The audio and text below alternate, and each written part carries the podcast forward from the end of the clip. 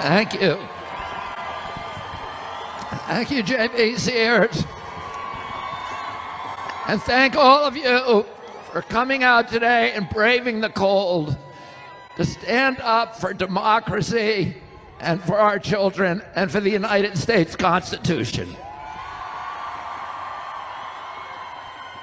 I, I want to I wanna start with a salute to the doctors, the medical doctors, the healers, the courageous doctors of conscience who stood up with me here today and who preceded me onto this podium. We, one of the most disconcerting, alarming features of this pandemic response has been this war against doctors of conscience. We know their names Pierre Kory, Peter McCullough, Paul Marik, Paul Alexander, Ryan Cole, Tess Lawrie, and so many others whose lives and livelihoods are being destroyed because they are trying to do their jobs and protect our children. Now, the other really disconcerting part of this pandemic response has been what I call the information chaos. The use, the orchestrated confusion and fear by manipulating PCR tests and overamplifying them, by changing the metrics on how death certificates are calculated the complete absence of any good information on case fatality rates or infection fatality rates or all the things that our public health agencies ought to be telling us so that we can individually, with our physicians, evaluate the risk and treatment and prophylactic protocols. We weren't given any of that information. The information that we were given was badly, badly manipulated. And so now we're left saying, what really happened? We weren't told, for example, that there was a age stratified risk. That people who are over 70 are a thousand times more at risk from COVID than those under 70, and that children have a statistically zero risk. We were manipulated, and the press was manipulated in telling us all that every American faced the same threat as elderly people. And that meant that we could not have a rational response that protected the vulnerable and protected people in our livelihoods, our culture, our political freedoms, our constitutional rights, and our values, which are all ultimately public health issues.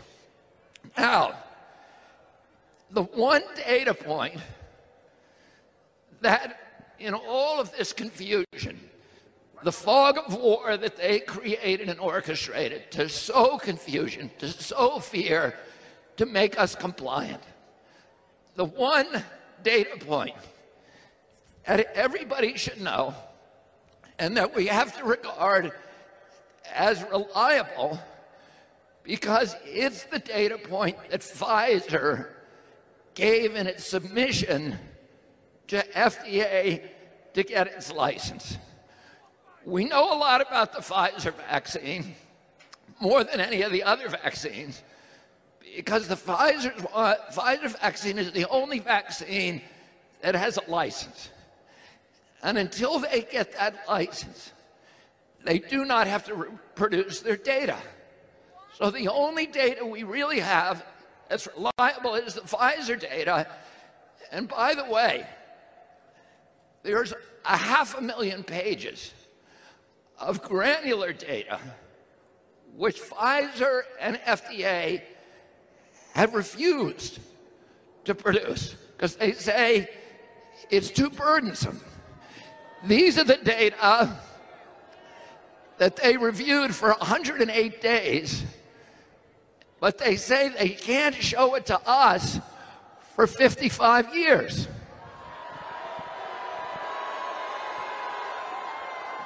So they promised they were going to have, because they were rushing the process, they were going to have complete transparency. Uh, what they meant is they're going to have complete transparency in 55 years. Oh, we want it now. Oh. so I'm just going to briefly tell you to review for you the one important thing that you should know from Pfizer's own data, which is the section of the submission to FDA where they talk about all cause mortality.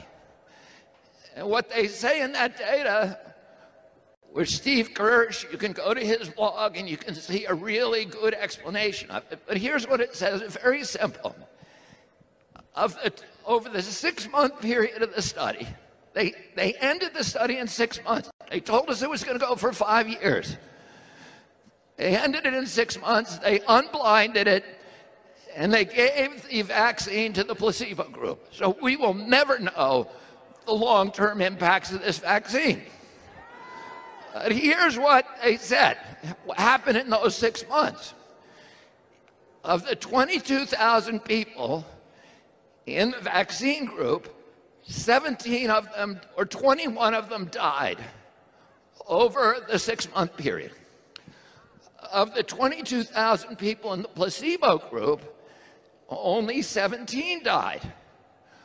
What that means, if you extrapolate it and consider it reliable, which Pfizer says it is a reliable predictor of the performance of this vaccine, what that means, and this conclusion is inescapable, that if you take the vaccine, you have a 21% increased chance of dying over the next six months.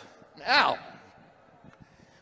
what happened was in the vaccine group, one person died of COVID of the 22,000. In the placebo group, two people died from COVID. That allowed Pfizer to tell the FDA and the American people that this vaccine is 100% effective. Because two is 100% greater than one. And that is a metric called relative risk. It is a deceit. The important thing for people to understand is absolute risk. And here's what absolute risk tells us they have to give 22,000 vaccines to protect one person from death from COVID. And if you're going to give 22,000 vaccines to prevent one death, you better make sure the vaccine doesn't kill anybody. Because if it kills one person, you have canceled out all the benefits. But as we saw, 21 people died in the vaccine group and only 17 in the placebo group. So, where did those excess deaths come from? The answer to that question is heart attacks. In the vaccine group, there were five fatal heart attacks in the six month period among those 22,000 people. In the placebo group, there was one fatal heart attack to the 22,000 people. So, what that means is if you take the vaccine, you're 500% more likely to die of a heart attack over the next six months than if you don't. And it also means that every life they're saving by averting a COVID death, they are killing four excess people with heart attacks. Now, the vaccine now is in the marketplace.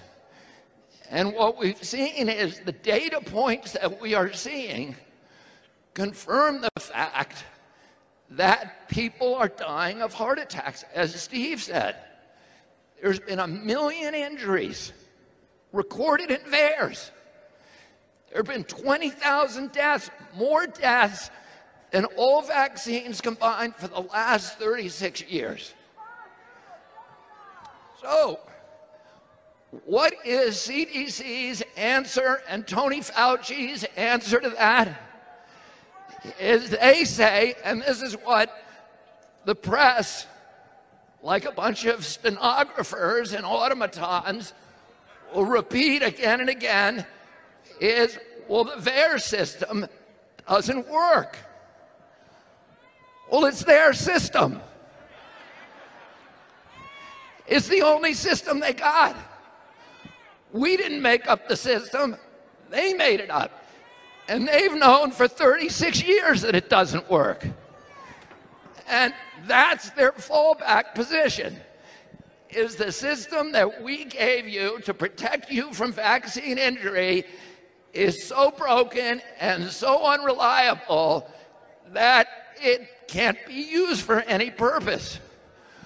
Well, the 1986 Act, Congress ordered HHS and the industry to create a working surveillance system that would allow us to be able to calculate and estimate accurately vaccine injuries and death.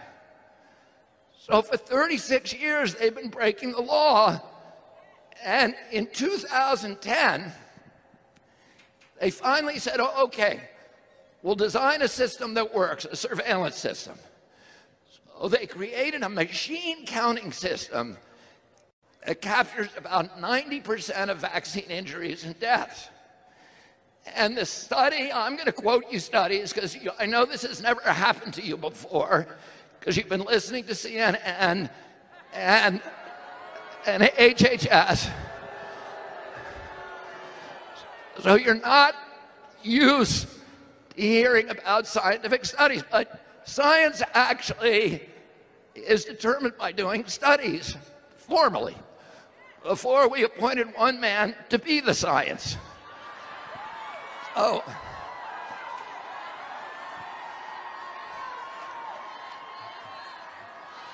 Oh, HHS did a study in 2010 that they were going to roll out to all the HMOs. They studied one HMO, which is the Harvard Pilgrim, which is up in New England. They were Harvard scientists. They spent millions of dollars. They studied the system for three years, and they had a pilot system that they designed that would capture all the vaccine injuries. At the end, the study, which is called the Lazarus Study 2010, they came back and said, We designed a system that works like a charm. It picks up most vaccine injuries. And guess what we found? There, when we compared it to VAERS, we found that VAERS is missing more than 99%, not 99%, more than 99% of vaccine injuries. What did CDC do? They looked at that, and that study said that one out of every 39 people who got vaccinated with any vaccine on average were suffering an injury. CDC was telling the American public it was one in a million. They were lying. And so, what was their solution? They shut down that study, they stopped the rollout, they put it on a shelf, and they've been keeping it there for 11 years. And now, the system that they knew was broken 11 years ago, they knew only counted 1% of vaccine injury 11 years ago. Now they're telling you it, it is overestimating vaccine injuries. Those 20,000 people didn't really die of the vaccine.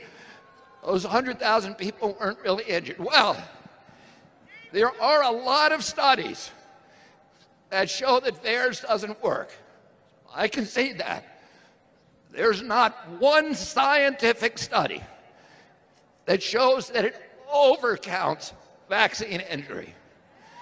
Every study shows it undercounts them by 50%, 80%, 90%, 99%. No, if somebody tells you from the press theirs can't be counted on because it overestimates vaccine injury, say, show me the study. They cannot. There is no study that does that. Now, I want to make my last point was the point that brought us all to here. We are all from different political orientations, from different political parties, from different assumptions and backgrounds, from different races and creeds and colors. We are here for one reason. We love the United States of America.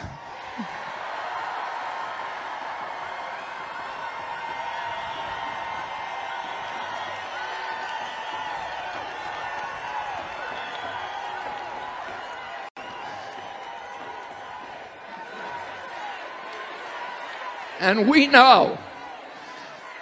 And when we say that we love the United States, it means a lot of things. It means we love our history, we love our neighbors, we love our communities, we love our values, we love God, we love all kinds of, of versions of God. We, but most of all, what, and we love our Purple Mountains majesty, the landscapes that form the basis for this country. Uh, most of all, it means we love the United States Constitution. And we have witnessed over the past 20 months a coup d'etat against democracy and the demolition, the controlled demolition of the United States Constitution and the Bill of Rights. And starting with the censorship. And James Madison, John Adams, Thomas Jefferson all said the same thing. We put freedom of speech in the First Amendment because all of the other rights that we were trying to protect relied on that right. If you if you give government the license to silence its critics, you have given them the capacity to commit any atrocity they want and to obliterate all the amendments and rights of the Constitution. Oh, as soon as they got rid of freedom of speech, they went after freedom of religion.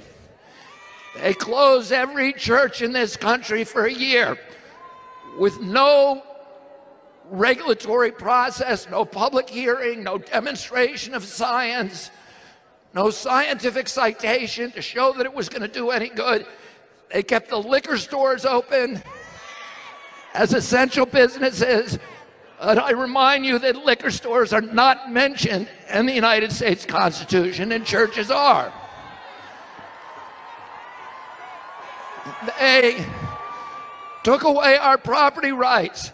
They closed a million businesses with no due process, no just compensation. They took away jury trials. The Seventh Amendment says no American shall be deprived of a right to a trial before a jury of his peers in cases or controversies that exceed $25 in value. There is nothing else. That's all it says. There's no pandemic exception. There's no war exception. There's no any exception.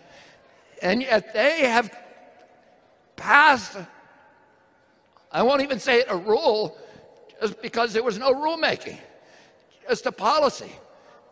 You cannot sue any company, any of these large multinational corporations that claim to be involved in countermeasures no matter how reckless their behavior, no matter how negligent their conduct, no matter how grievous your injury, you cannot sue that company. They have a license to, these are criminal companies, by the way. These are serial felons.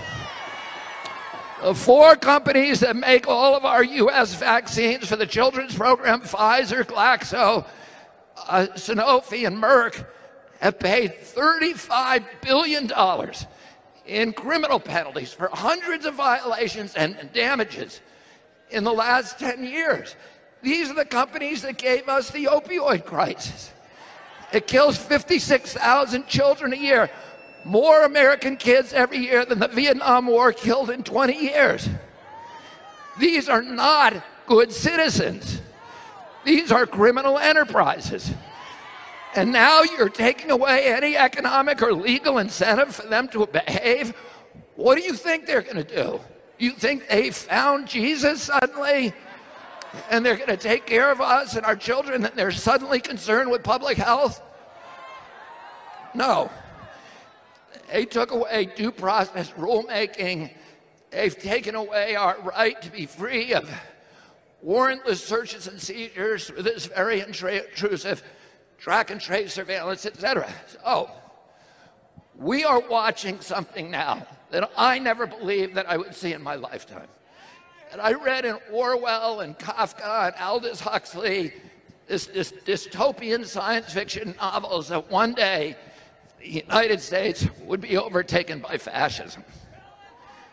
Fascism, incidentally, is defined, Mussolini defined it as a merger of state and corporate power.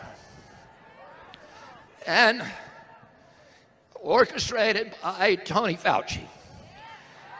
So, oh, what we're seeing today, what we're seeing today is what I call turnkey totalitarianism. They are putting in place all of these technical, technological mechanisms for control uh, we've never seen before. It's been the ambition of every totalitarian state from the beginning of mankind to control every aspect of behavior, of conduct, of thought, and to obliterate dissent. None of them have been able to do it. They didn't have the technological capacity. Even in Hitler's Germany, you could you could cross the Alps into Switzerland. You can hide in an attic like Anne Frank did. I visited in 1962 East Germany with my father and met people who had climbed the wall and escaped. So it was possible. Many died doing it, but it was possible. Today, the mechanisms are being put in place that will make it so none of us can run and none of us can hide. The, within five years, we're going to see 415,000 low orbit satellites. Bill Gates says his 65,000 satellites alone will be able to look at every square inch of the planet 24 hours a day. They're putting in 5G to harvest our data and control our behavior. Digital currency that will allow them to punish us from a distance and cut off our food supply vaccine passports. You have, you have a series of rights, as flawed as our government has, is you can still go out and go to a bar, you can go to a sporting event, you can get on a bus or an airplane and you can travel. You have certain freedoms. You can get educated, etc. The minute they hand you that vaccine passport, every right that you have is transformed into a privilege contingent upon your obedience to arbitrary government dictates. It will make you a slave. And what do we do about this? What do we do? We resist. I'm going to tell you three rules you all need to know and memorize. Number one, every power that government takes from us, it will never relinquish voluntarily. Oh, they tell you we just want you to lock down for two weeks. Just to flatten the curve in the hospitals. But then 20 months later, they still have us locked down. And even when they give up, when they close the lockdowns and let us go back to normal, they are not relinquishing the power to do it to you again and again and again. They now have that power and they will never let it go until we make them let it go. Number two, every power they take from us, they will ultimately abuse to the maximum extent possible. Number three, nobody in history of the planet has ever complied their way out of totalitarian control. Every, every capitulation is a signal to the oppressors to impose new forms of torment or torture or compliance or obedience. Every time you comply, you get weaker. The hill that you're going to die on is the hill that you're on right now. And they're coming for our children. And every time they push you back, when you say yes, because you think if I just do this, we can all return to normal. Every time they, they talk you and fool you into, bullies cannot be appeased. It just encourages them to new forms of torture and torment. Every time you say yes, you're getting pushed back to a weaker position.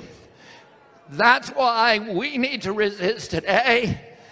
You, all of you in the crowd, I thank you. I love you. You came out on this cold, cold day to do your duty for the United States of America.